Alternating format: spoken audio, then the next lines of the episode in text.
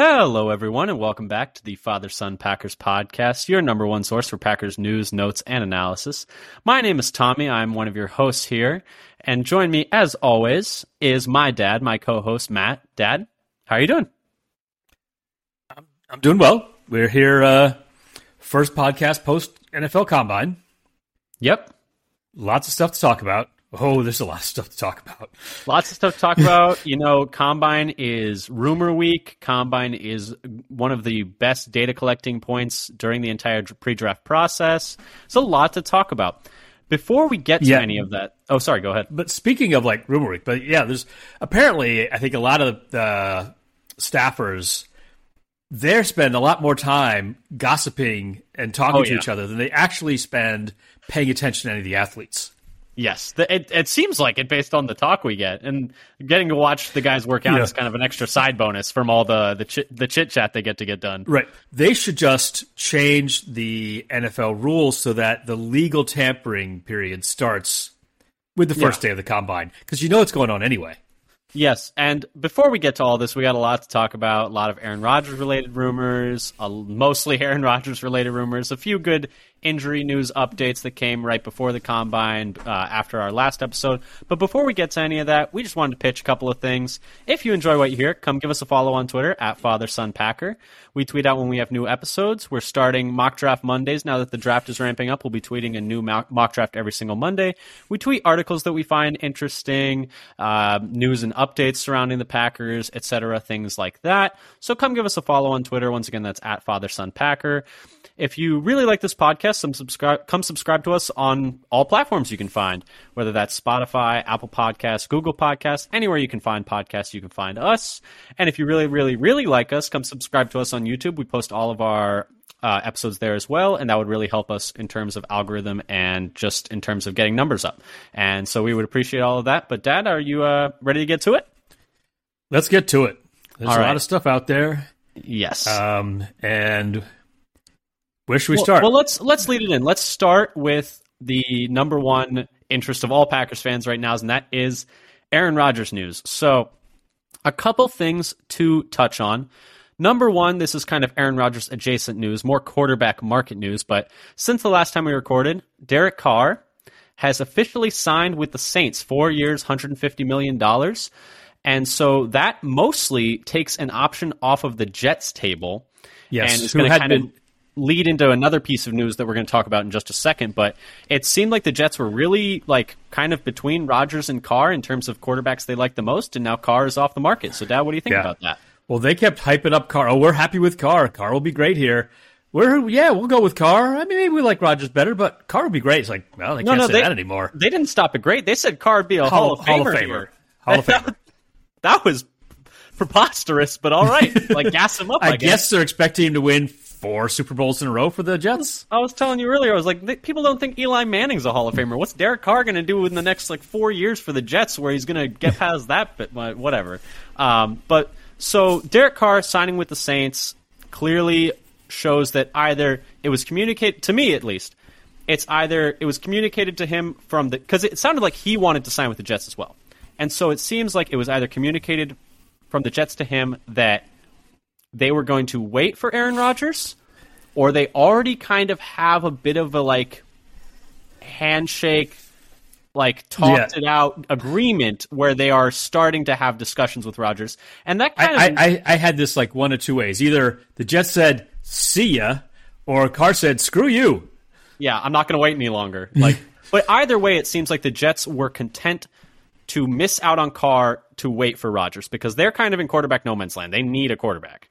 They have the rest of the roster. Anybody who watched the Jets this year knows they need a quarterback. And that kind of brings us to the next point, and actually 2 more points. And so we're going to start with the Rich Eisen story that he had on the Rich Eisen show.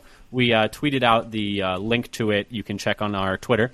But essentially what he said, was doing a segment on the 5 biggest stories that he news bits, pieces of rumor that he heard while he was at the Combine. And one of them was essentially that he heard, quote, over and over again, that the Packers are really hoping that Rodgers either wants to be traded or wants to retire. and they are really hoping that he does not want to try and run it back, which I think is really interesting. Obviously, it is smoke season. Like, people are trying to essentially cloudy up these things. It would be very beneficial to a team like the Jets if it was made clear, if it seemed like prevailing sentiment was that the Packers didn't want Rodgers anymore, because then they wouldn't have to trade as much for Rodgers. And so obviously there's that you need to consider, but I think it's still interesting. What do you think, Dad? There's all kinds of rumors all over the map. If you believe Twitter and people's rumors about what the trade package should be for Rodgers, anywhere from, you know, five first rounders, or we'll give you a ham sandwich, but we need a first rounder in return to take the contract, take the contract off your hands. But I do think it is different, though, when it is a rumor.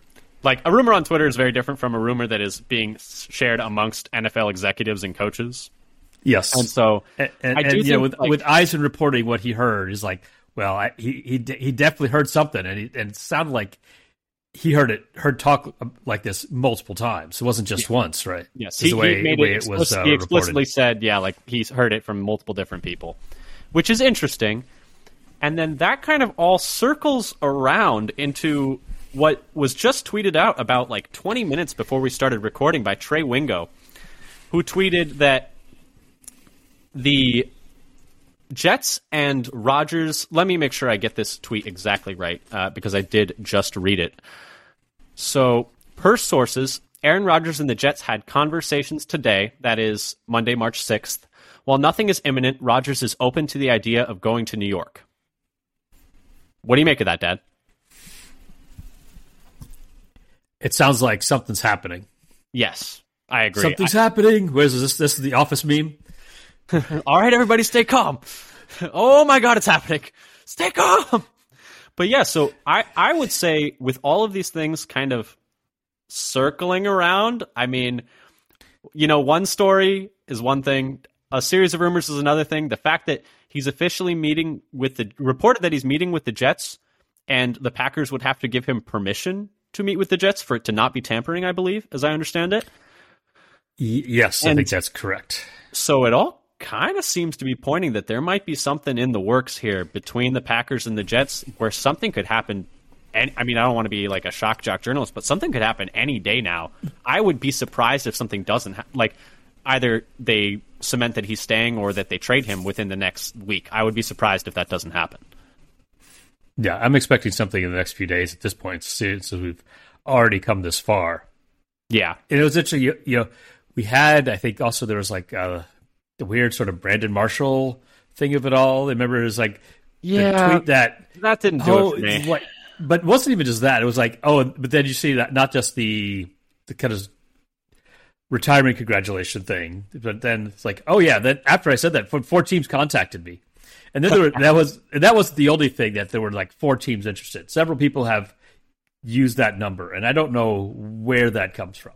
Yeah, but also you have these conflicting reports about nobody's interested. They'll get him for a song. There are four teams interested. Lots of teams will want him. Well, I was also going to. It's all part of lying season. Well, I was going to touch on the fact that I think we talked about last episode that the Raiders are no longer apparently an interested party.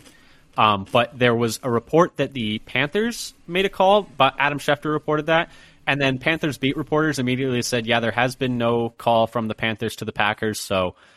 Make of that what you will. It's kind of there's a lot of cooking going on, but I think the biggest... and then there was another thing this weekend. It's like, well, the Raiders said they're out, but they're not really out. It came out the story as well. So who knows? But this is the most concrete thing we've heard so far about Rodgers talking to the Jets. By far the biggest. I mean, actual tangible, not just like someone called someone. Like this is Aaron Rodgers' meeting with the Jets, and I mean, step one is. He has to be okay going somewhere because he could just be like, I'm going to retire if you trade me somewhere I don't want to go. He has de facto... and the fact that at least Wingo is reporting that like he seems like he would be okay with going to the Jets, that's step one.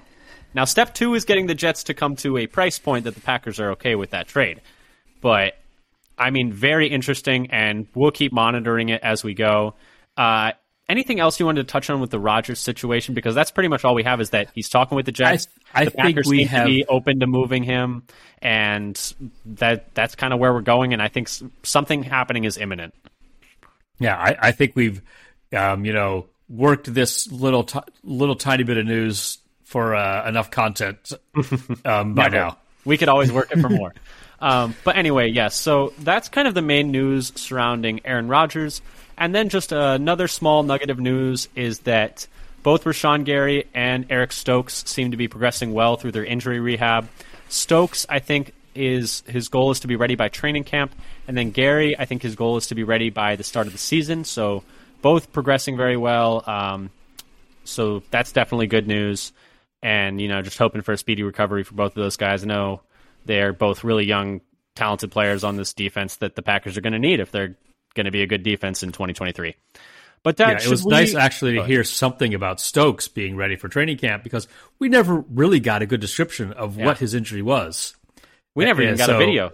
They never even showed a replay. Well, we talked about this. They said, no, this is too gruesome for anybody to see.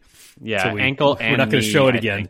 Yeah, ankle and knee injuries. But what I've seen listed is an ankle. But anyway, this sounds like better news. Yes. And so now this takes us to our Combine review.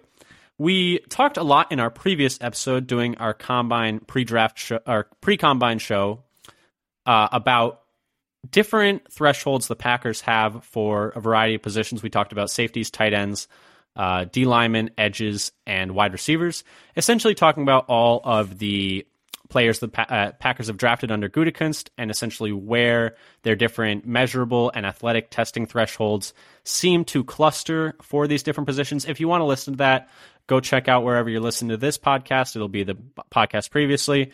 Some really good work done by you, Dad, collecting all that data and looking at it and looking at the clusters there. But so now that we have this Combine data, I think what we're going to do here is just talk about some positive takeaways in terms of like through a Packers lens and some negative things through a Packers lens that we kind of have some as our takeaways essentially from this Combine. Dad, do you want to start us off? We'll go positive, negative, positive, negative, positive, and you just start with whichever your first positive is, and then I'll follow up. All right, so I'll go first. So I'll start with my positives, and what I have first is tight end class depth. Yes. And tight end is a, even admitted by Gutekunst, position of need this offseason. And I think all the fans think, okay, we need to add one, possibly two tight ends. Whether we add two through the draft or one through the draft and one free agent, maybe we even add three. You know, we sign, even if it counts as counting one of those, a free agent signing is re-signing Tunyon. But one thing that we talked about last time is the high correlation, or maybe one of the most recent times, the high correlation between athleticism at the tight end position and production at the NFL level. And I think we looked over like the top five players in yardage for the year and how the vast majority of them were elite athletes. And so it looks like this is a good year to need tight ends in the draft. So before the Combine, there were already 5 or 6 tight ends projected to go in the first 2 rounds on a lot of different draft sites. And those are, and now we have test numbers for most of them. Michael Mayer, who a lot of people think will be the top tight end, he came out, and so I'm going to be just referring to RAS, a relative athletic score, and not break out the different. At this point, we'll go into more detail maybe in a later episode about what we think the individual tests that matter more for each position are. But for now, I'm just going to use the RAS site, the RAS scores. Shout out Kentley Platt at MathBomb on Twitter. He is the one who developed RAS as a measurement system. He's a great follow on Twitter at MathBomb. MathBomb. So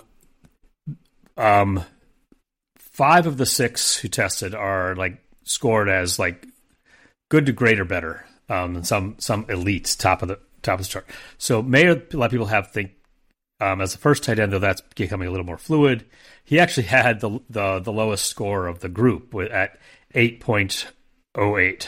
I'm going to tell you RAS out of 10. I'm going to tell you, no shade, I expected it to be lower.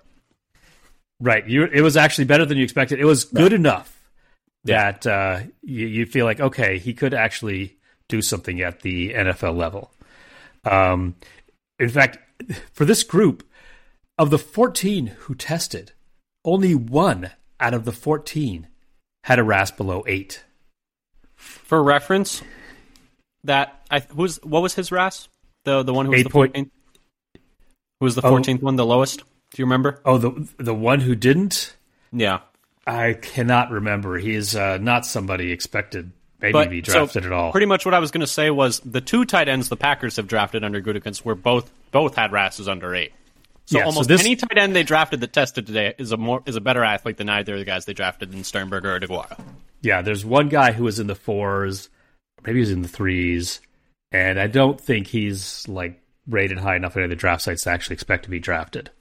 So I went, because he didn't come up in my list of the draftees. So I used Dalton Kincaid, he's I think got a back issue, so he didn't do any testing. Darnell Washington, 6'7" monster, who's also an athletic freak, at a 9.85. Incredible agility scores. Second best in the draft at all positions combined. The only person on a better three cone than him is Jackson Smith-Jigba, who's 7 inches shorter and 100 pounds lighter. 100 pounds or 80 pounds or lighter. 80 pounds lighter, but still. This is the only guy that moved like him. That's incredible. It's insane. And you see Washington move the sled with just freakish ease. Honestly, I'm at the point where it's and he kind of got me in his interview as well, because he said, I think they asked him what tight end he models his game after, and he said Mercedes Lewis, or favorite tight end, he said Mercedes Lewis. It's yep. Pat, check, if they want to take him at 15, I wouldn't hate it. It happened now. Yeah. Luke Musgrave was 995, Sam Laporta 926, and then possibly Tucker Kraft. Laporta's still my guy. My guy. And these are the 5 or 6 who have mostly been in the first 2-round conversation.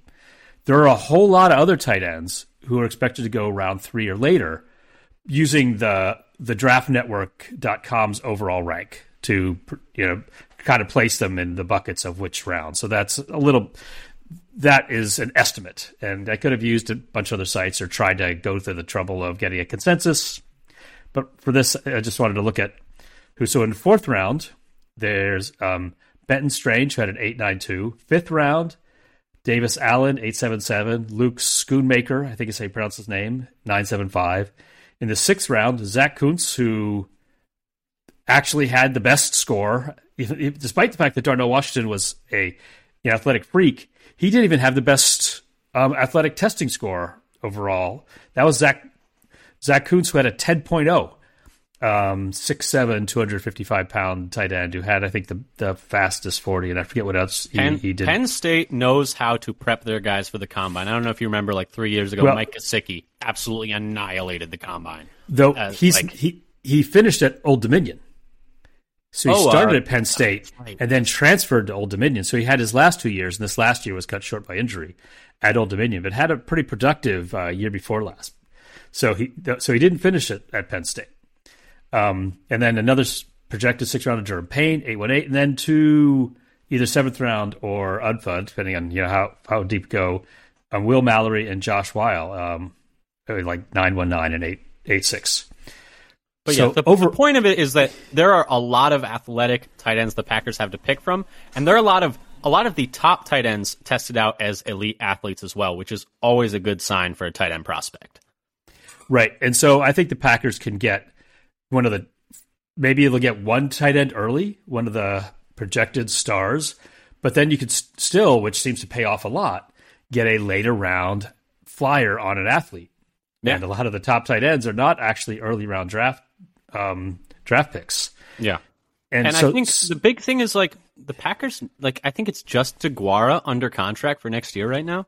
Mercedes Lewis. Yes, because not even Tyler Davis is under contract right now. Yeah. It's they have one guy in the room if they started the season tomorrow. They need tight ends badly. And just to also talk about how good this class is, so they have 7 in the class already, and Kincaid may make it 8 with a RAS over 9. So last year was also a pretty good year. There were 6, but in 2021 there were only 3, and in 2020 there were only 2. Yeah, it's turning out to be a historic tight end class. I've seen people talk about could it be the first year that more tight ends are taken in the 1st round than receivers? I think Hayden Winks of Underdog Fantasy said that on their podcast, which is a great podcast. You should give it a listen. And then I think Daniel Jeremiah, I believe, said that he wouldn't be surprised if 3 tight ends went in the first round. And we don't need to hit tight end too heavily, but it's a big need for the Packers, and there looks like there's going to be a lot of options there for them. Yep. Do you want to move on to my next positive? Yeah, so why don't you go on to your next positive? Okay. And your first positive. Yeah, so my first positive was first-round defensive tackle athleticism. Now, in terms of players that were going to be there that the Packers might take, Packers, I think, do have a need at interior defensive line. I know that Wyatt will most likely be taking a lot more snaps next year, but Lowry and Reed are most likely going to be gone. So that leaves essentially 2 of their 4 highest snap takers along the defensive line last year. Just you need to fill those snaps. So I wouldn't be surprised at all if they take a defensive lineman in the first round. And there were 3 guys that particularly stood out to me, going into like the combine, where I was like, yeah, I like what these guys have put on tape so far. I think that the Packers could take them there at pick 15 if they decide to go that route. And that was, the first one was Bryan Bresee out of Clemson. Had a RAS of 9.04, 6'5.5", 298 pounds, 32.5-inch arms, which is about average, maybe slightly below. Only a 29-inch vertical, which is average, and didn't broad jump. So that's going to be interesting to see if he does that on his pro day. And I'm sure the Packers will be keeping a close eye on that because they do care about the broad jump for most positions. But a 4.8640, which is very fast with elite 10 and 20-yard times. He has like slightly shorterish arms. Actually, that 32.5 is a bit below average, especially for his height at 6'5". But he's definitely one to keep an eye on. The other one, and I would just add, you said that 29-inch vertical is average, but it is a vertical that they've had several of their draftees hit before. Mm-hmm. Wyatt, Ford, and Slayton all hit 29-inch vertical. Yeah, and then the next one was Kalijah Cansey. He did not do the jumps, but he did run a blistering 4.6740 at 6'1", 281 pounds, which is absurd, with elite 10 and 20-yard splits. However, he's getting a lot of Aaron Donald comps because he's a smaller interior defensive lineman from Pitt who like rushes the passer. His arms are really short. I'm talking like first percentile short arms, like 30-inch arms. Like very short, like 2 inches shorter than Aaron Donald's. So that's a little scary. And so that's someone they could take a look at. When I watch him play, like he looks really dynamic. I mean, they're playing him like straight up at nose, like or like kind of shaded to the center. Like he's having to take on double teams. And he looks really good. He looks really explosive. And I would imagine like when he does his jumps at his pro day, they're going to be insane. But they don't have that right now, so he doesn't even have a RAS because he hasn't completed enough drills. But he's one to keep an eye on for the Packers just because I think he's going to test out of his mind, and the biggest question is what the arm length concerns are going to be. And then the last one is Adetomiwa Adebawore out of Northwestern, I believe. And my goodness. I mean, a RAS of 9.85, so what that breaks down is 6'1 and 5/8 inches, 282 pounds, 33 and 7/8 inch arms, which is long. I mean, his arms are longer than Bryan Bresee's, and Bryan Bresee is 4 inches taller than him. A 4.4940. He ran faster than almost every safety in this class, which we're about to talk about. Like, he's 60 pounds like heavier than every safety and ran faster than almost every single one. With elite 10 and 20-yard splits, a 37.5-inch vert, a 10-foot 5-inch broad, and 27 reps on the bench. I mean, he just obliterated the combine, and he was someone that was going like mid-second, early third. I'd be kind of surprised if he didn't go late first, at least right now, with what he just put at the combine. Like, people are going to bet on athletic traits like that, and he's the type of guy that I think the Packers might just take and be like, hey, it's a bit of a project. I mean, he's a freak. You can't teach those kind of numbers like at all, and like he looks pretty good playing as well. So here's the question: is he going to play more? And I don't know what he actually how he lined up in college, edge or D tackle. That is the question. He's a little big for edge, 281. He's a little small for tackle. He worked out with the D tackles, and so I'm thinking that's probably where he's leaning, or what teams have told him. Because usually, like they have them work out with what teams have told them they're looking at him to do a certain Yeah. So I would imagine their teams are looking at him for D tackle, but that is a good question. Maybe he'll be able to do both. He'll line up inside, like kind of what Z was doing. He'll line up outside and inside and split time. Yeah, I mean, he's in alignment. He's just a freak. But just essentially the positive is there are a lot of elite athletes at the defensive tackle position. Yeah. And one thing I wanted to add about Kansi is I think he did very well in the 101s at the Senior Bowl. If I've got it right. I think it worked. I trust your memory. I try to remember. I've looked at so many 101s, I forget now how many players I looked at, and I can't remember if he was one of the ones I looked at or not. I think so. I trust you. I trust you on that. But yeah, so that's my first positive is that do you tackle athleticism? Like a lot of those mid first round pick guys tested really well and are probably the type of athlete that the Packers would look at. And the type of player that the Packers would look at, so for them not to like kind of test their way out of the Packers' thresholds is good. Do you want to give us your first negative? Yeah, so we just kind of referred to it. My first negative from the Combine is the speed of the safety class. Just the safety class in general. Just the athletic testing of the safety class was putrid. It was so bad. Yeah.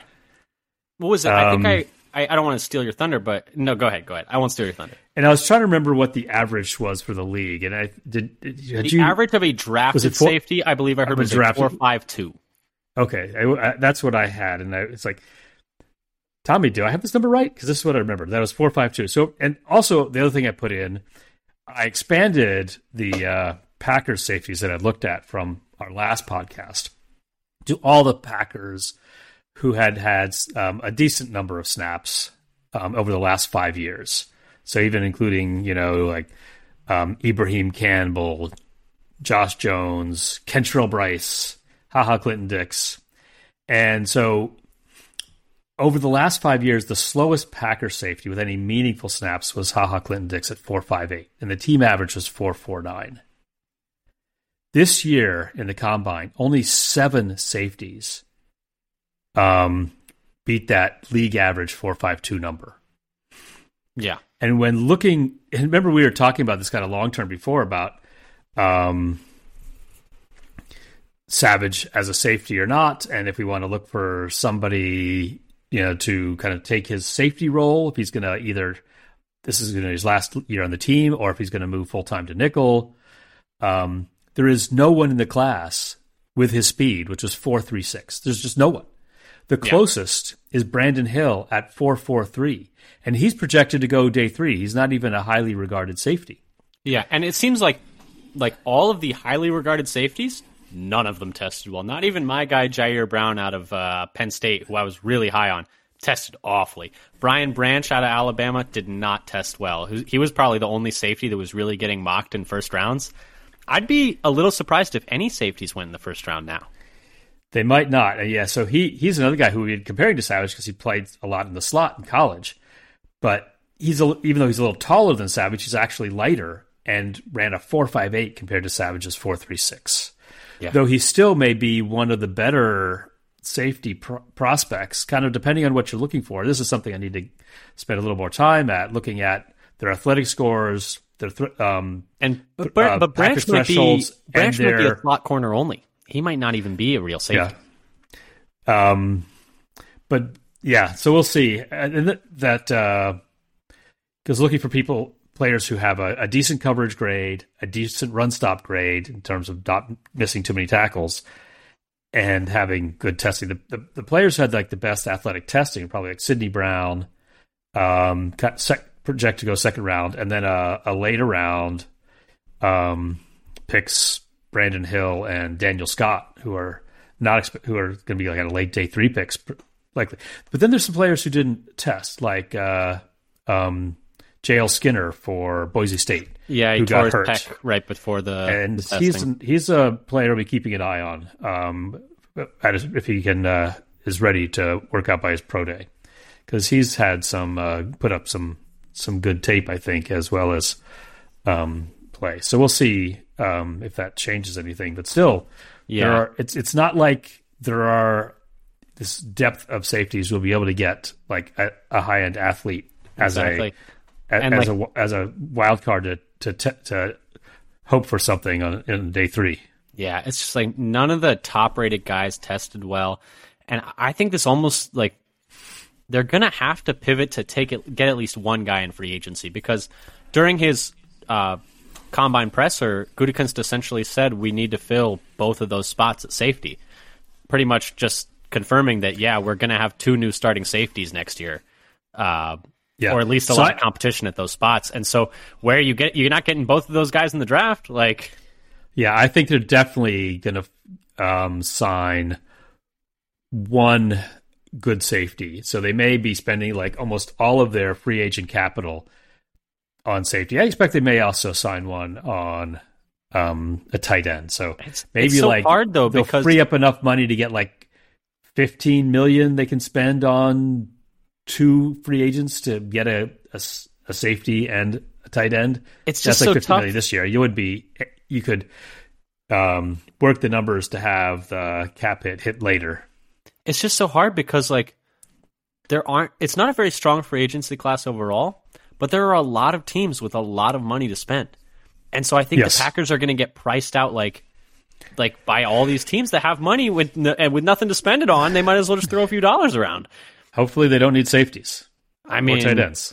Yeah, but I think the top one is going to be Jesse Bates, but there's no way they're going to be able to afford him. This is going to be like, what is he like projected on Spot Track to be like $12 million, $14 million, something crazy like that. But there's some other guys who, we could go into the free agency a little bit later. Well, but let's move on to, I suspect they'll get somebody. So what's your negative? What's your first negative? My first negative for the combine is the size of the top end receivers. So we talked a little bit about that in that pre-combine episode about how the Packers prefer to draft taller receivers. 3 of the 7 of their receivers that they've taken under Gutekunst fall in the 90th percentile of height, which is around 6'4". But even when they take a smaller guy, like an Amari Rodgers, they need to be bulkier. So Amari Rodgers was like 5'9.5", but he weighed 215 pounds. And the smallest guy they've taken was Samari Touré in the 7th round, who was like 195 pounds. So they do not 191. But he was over 6 feet. Yeah, but he's over 6 feet and a 7th rounder. So that's the smallest guy they've taken. Of PFF's top 5 receivers in this class, 3 of them would be the smallest ever drafted by Gutekunst. Zay Flowers, 5'10", 172. Jordan Addison, 6 foot, 175. And Josh Downs, 5'10", 175. So that's looking at PFF's essentially big board, and those are 3 guys are all in the top 5. But all 3 of those guys are pretty much too small for Gutekunst's thresholds and would be a major outlier in terms of his drafting pattern so far. And then you go down the list, 5 of the top 10 are too small. That's adding in Tank Dell, who's 5'10", 165, and Jalen Hyatt, who's 6'1", 180. I mean, these guys are really small, and I know when Gutekunst drafted Amari Rodgers, he made a point. He said he's short, but he's not a small man. And so it seems like he was essentially defending us, saying, no, we're not drafting small guys. Like, he's still big. Essentially just intimating that we're drafting bigger receivers. We want size at the receiver position. Even if it doesn't necessarily equate to height, he wants bigger guys at the receiver position. And so a lot of these top guys, if you're looking at receiver this year, are small. And so and they're not, it's not like they're just a little smaller. They're like really 25 pounds lower than the threshold. Yeah. It's like, it's not even close. And I mean, and even the guys who are touching like 180, like Hyatt and Addison, I mean, they're over 6 feet tall. So they're built like sticks. So like you could say, hey, like Addison's 6 foot 175. I mean, that's still 17 pounds or 16 pounds lighter than Touré, like at the same height. Yeah. That's really small, and maybe they make an exception for a guy like him where he's such a good route runner, but he didn't even necessarily run very well. I mean, he ran a 4.49, which is good, but the rest of the drills were only okay. And then Hyatt, maybe they make an exception because he's so dang fast. I think he ran a 4.39 in the end, which is very fast. I know some people thought he might run faster, but I mean, maybe they make exceptions for guys that they think are like supremely skilled or have a special trait like speed, but they haven't in the past. And I just don't see, like, I feel like a lot of these options at receivers have almost been already knocked out as potential options just by how big they are. And, you know, maybe they go outside of thresholds, but they haven't in the past. So, yeah, we'll see if they do, because last year they did kind of break their trends with their 2 first-round picks. Though you do generally feel like they're going to stick more to their thresholds for higher picks and maybe break them later like they did for Touré for a 7th rounder. Yep. And so that's my negative. Do you want to go on to your next positive? Sure. I'll go to my next positive, which is that you talked about the D linemen in the first round. And I was looking at I think there are also some athletic D linemen that are projected for day 2 or 3 where the Packers could add some depth, even if they picked up someone early. It wouldn't surprise me if they take 2 D linemen in this draft. And I think if they didn't get somebody early, I think they could still get possible contributors from day 2. Some day 2, some day 3. So on day 2, you have Keanu Benton from Wisconsin, and his RAS of 8.65. So I'm looking at their athletic score again. So these, not looking at production at this point, how well they did in college, but what we've learned from the combine. And Benton, I think, also did very well at the 101s in the Senior Bowl. Some of these guys, I don't know much about them. Another couple more day 2 projected. This is, again, I think from projections from the Draft Network. Gervin Dexter, who had a 9.21, and Colby Wooden, who had a 9.01. There are some additional athletic profiles for D linemen in day 3, and maybe some of these projections may change after the combine, and it just hasn't been updated yet. And they may start getting more like 2nd, 3rd round buzz for some of these guys instead of 4th, 5th, and 6th round buzz. But Moro Ajomo from Texas is a guy who had some nice numbers in, I think, the speed and explosion drills. Had 8.56. Zach Pickens, who I've heard a number of people mock to the Packers a few weeks ago, he had an 8.97 from South Carolina. I don't remember the schools for all of these guys. Jalen Redmond, a 9.63, and Dante Stills, an 8.44. So even on day 3, there are still like 4 defensive tackles who look like they're have a nice athletic upside. And then there are always, I think, some additional. We talked about this last time that the D tackle really has 2 different kinds of players. They're the pass rushing ends and it's kind of run stuffing nose tackle in the middle, like more like a Slayton kind of profile than a Wyatt kind of profile. But so there are going to be some possible, big run stuffers available late, as well as some of these more athletic, possible pass rushing juice guys who might end up more as a 3-4 end instead of a nose. Mm-hmm. And yeah, I mean, I think they need, like I said, they're going to be missing Reed and Lowry probably next year. They're going to need D line help, and I wouldn't be surprised if they take 3. I mean, we know they like double and triple dipping at these positions where they have these weaknesses. I know they kind of have a lot of weaknesses right now, so maybe they won't have the luxury of doing that. But also, there seems like there are going to be opportunities there. Yeah. And that would be surprised me if somebody falls to them in the first round, like Bresee, and they'll grab him and then add one of these other guys in like the 4th, 5th, or 6th round as a 2nd D lineman, and try to get one of these whoever's still on the board as athletic, and one of those kind of day 3 But I also think it's going to depend on how many first rounders they have. Like if they trade Rodgers and if they don't, yes, are 2 completely different things. Yes, a lot of these are making a lot of my what they might pick assumptions are being driven by having 2 firsts and 2 seconds. Yeah. For my 2nd positive, it was that it seems like there are going to be 4 quarterbacks going before the Packers pick, with how well Stroud threw during the drills, with how well Anthony Richardson. I mean, Anthony Richardson looked like the greatest athlete at the quarterback position of all time at the combine. Of all time, yeah. I think he broke like the vertical record. I think he was close to breaking the 40-yard dash record for a quarterback. Like, I mean, just annihilated every single drill. And then Levis apparently, I didn't keep a super close eye on the quarterbacks, but I think Levis did pretty well as well. And then, help me out, the guy out of Alabama. The main guy, the guy who's going to go first overall. Young. Yes, Bryce Young. Thank you.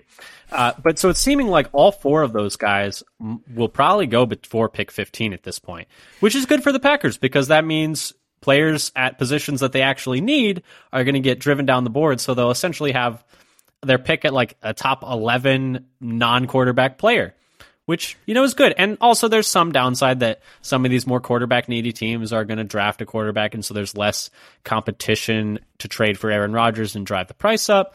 But it is what it is. You know, they're going to have a better chance at drafting a good player with all these other teams taking quarterbacks ahead of them. Yeah. I think with the Richardson combine, any thought of him still being around and being not a chance drafted after the Packers pick is never going to happen now. Not a prayer. And the thing is, it's like maybe people are saying maybe he makes 15. You trade down. Maybe he's going to be number 1 overall now. There's talk. There's some chatter about it. I don't know how much of it is real. I mean, Bryce Young didn't throw at the combine, which was kind of a underrated story. I mean, he came in, hit the 200-pound mark, and said, "I'm going home." Right? Said, he showed up. He showed up big enough. Yes, he was, 5'10" and change, and over 200. And people were afraid he was going to be like 170 or something like these receivers. We all know he was not playing at 200. Like, he was on like the. He had king size Homer diet. He had weights in his socks. He had change in his pockets. I remember who was it? Some offensive lineman or something was telling a story about wearing like iron pants under his sweats or something for the team weighs weekly. So he would. You can't get away with that at the combine. Can't get away with that. But so that's my second positive is that there are going to be four quarterbacks going ahead of the Packers, so they'll have a better chance of getting a good player. He was just on the. The Dr. Nick king size Homer diet. Yeah, I mean they clearly were just like the goal of the combine for us is to weigh in above 200 pounds so that athletically we're comparable to Kyler. I think is the big thing because like now he's about the same height and weight as Kyler. But Dad, what was your last negative? I think ours are pretty similar on the last negative. Was about the O-line and how we didn't. So I think some information in the last few years come out about this short shuttle being really the best predictor for O-line performance. And this is, I think, when I found like Josh Norris and Kevin Cole were commenting on this Twitter fairly recently, I believe, that the best correlation is between short shuttle and offensive lineman success. And I think it's not just tackle, but I'd have to double check on that. But what I mentioned is that 24 out of 28 O-linemen who ran 4.47 or better were drafted, and they went on to start 84% of their team's games.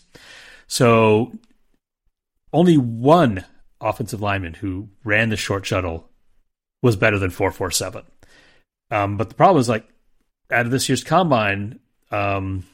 which guy was that again? Oh shoot! I'd have to go back in and look at that. I'll look while you. There are only 25 O linemen who actually ran the short shuttle. So that's the problem. Is like most of the top O linemen didn't even bother to do it. So you don't really have a good. I think the best measure it seems to be is something that they didn't do. Maybe some of them will do it at the pro day, and so we'll get some more information about them to try to figure out who might be a good fit. And sometimes. This is a way Packers, I think, have picked up some later round flyers who have turned out to be good, like Zach Tom.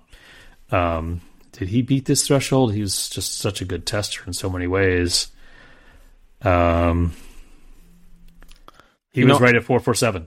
I'm looking at it now. I believe it was John Gaines out of UCLA. Yes, from UCLA, from UCLA. He was the one. Yeah, I recognize his name because I think I picked him in one of my many, many mock drafts recently. Yeah, so he's going to be one to keep an eye on in later rounds. He's probably a day 2 guy at this point, right? I mean, he tested out of his mind as well. So he might move up into the second round with that. I don't think he was in the second round before, but I can't remember. I haven't been looking to draft guards that early. Yeah, so he's not a late day 3 anyway, ever, because it was never on my boards. So, but this may push him into day 2. Yeah, and my second negative is kind of similar to yours, but it was just. That lots of players didn't really work out at all and are choosing to wait for their pro days, which like more power to him. It's a more controlled environment. You can kind of get up your weight at the combine and then slim down a little bit and test a little better at your pro day. But guys like Myles Murphy didn't work out. Smith and Jigba and Quentin Johnston didn't run 40s. Devin Witherspoon, the corner out of, I think Syracuse is it, who is expected to be the best corner or best or second best corner in this class, didn't test. Mozzie Smith, nose tackle out of Michigan, didn't work out at all.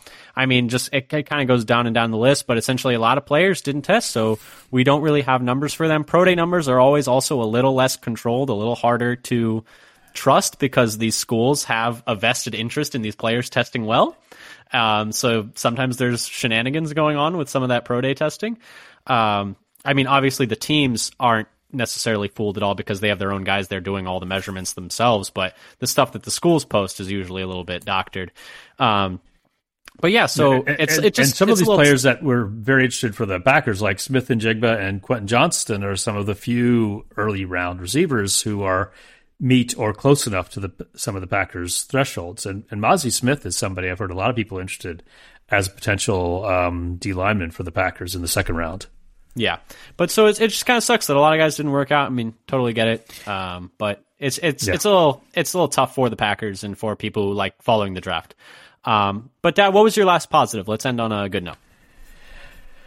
So my last positive, even though it didn't seem like, you know, a lot of the top end wide receivers were meeting the Packers' size thresholds, there are still going to be some receivers in the later rounds and on day 3 to try to build depth like they did last year with Dobbs and Touré, and it seemed like they've hit with Dobbs, potential long-term starter. So using like a 4.48 40, which was like EQ's 40, and then at 200 pounds, which seems to be the threshold for almost all the receivers except Samari Touré. Possible day 3 wide receivers that meet these thresholds are Andre Yosivash from Princeton, Matt Landers from Arkansas, Bryce Ford-Wheaton, who had an amazing combine. I don't actually. Someone's going to take a chance on him because I think he had like almost a 10 RAS. Like he was. Yeah, he may have had the best RAS for all the wide receivers. So not particularly productive, and I think only the second most productive receiver on his team. So this is one thing I'd have to go through these more to see. One of the better predictor, you know, actual production in college is a really good predictor for how a receiver is going to do in the pros, but I think you want to try to find the people who have done both. Other receivers who met these thresholds, Jacob Copeland from Maryland and Jonathan Mingo from Mississippi, meeting both of these height and speed thresholds. If you lower the weight to 191 using Touré's, which is the only one the Packers have drafted under 200 pounds, you'd add another couple of candidates in Trey Palmer from Nebraska and A.T. Perry from Wake Forest. So there are some possible receivers that the Packers could still take and still fit within their thresholds that they've shown in the past. So and I think they will. I think they might they might even draft 3 receivers this year if they aren't able to bring anybody back, because they don't have that many on the team right now under contract. Yeah, and I think just the fact that there's a lot of like essentially height, weight, speed freak athletes available late, and that's the kind of guys they like to take. Like that's what MVS was. Like that's what Equanimeous St. Brown was in a lot of ways. Like those are the guys they like taking. They were 5th and 6th rounders. Yep. And, you know, I would say both of those very successful. I mean, for a 6th rounder, Equanimeous St. Brown's still in the league. Like, that's great. And MVS, I mean, he's got a ring now. So he's got a ring and $10 million a year contract. And at EQ, I think if he didn't get hurt early on, he may have done more with the Packers. Yeah. It's always hard to tell.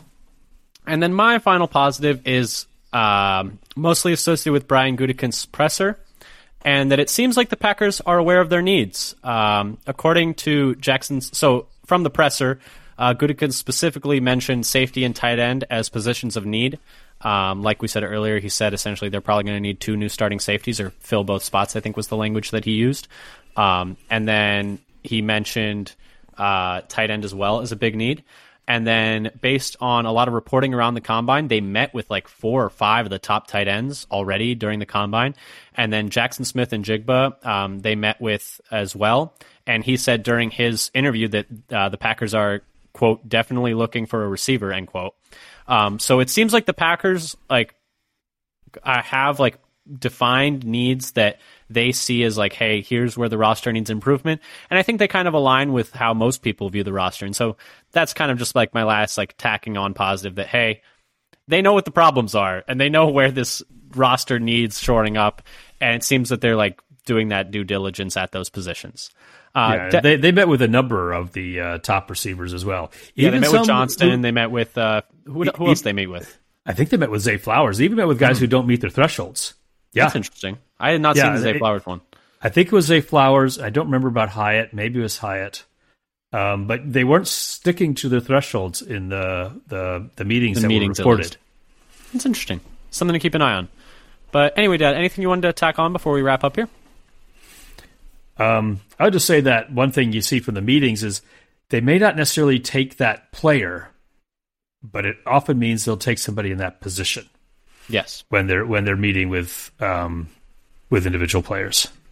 Yeah, agreed. But anyway, thanks so much for listening. This has been our combine breakdown of the 2023 NFL Combine. Like we said, if you like what you heard, come give us a follow on Twitter at Father-Son Packer. Come find us on YouTube, any other podcast platform. We'll be probably trying to do an emergency episode if any Aaron Rodgers news drops soon. So follow us on Twitter for keeping up with that. And then we'll be posting mock draft Mondays every single Monday. We'll be doing one episode a week for the rest of the off season. And until next time, go Pack Go. Go Pack Go.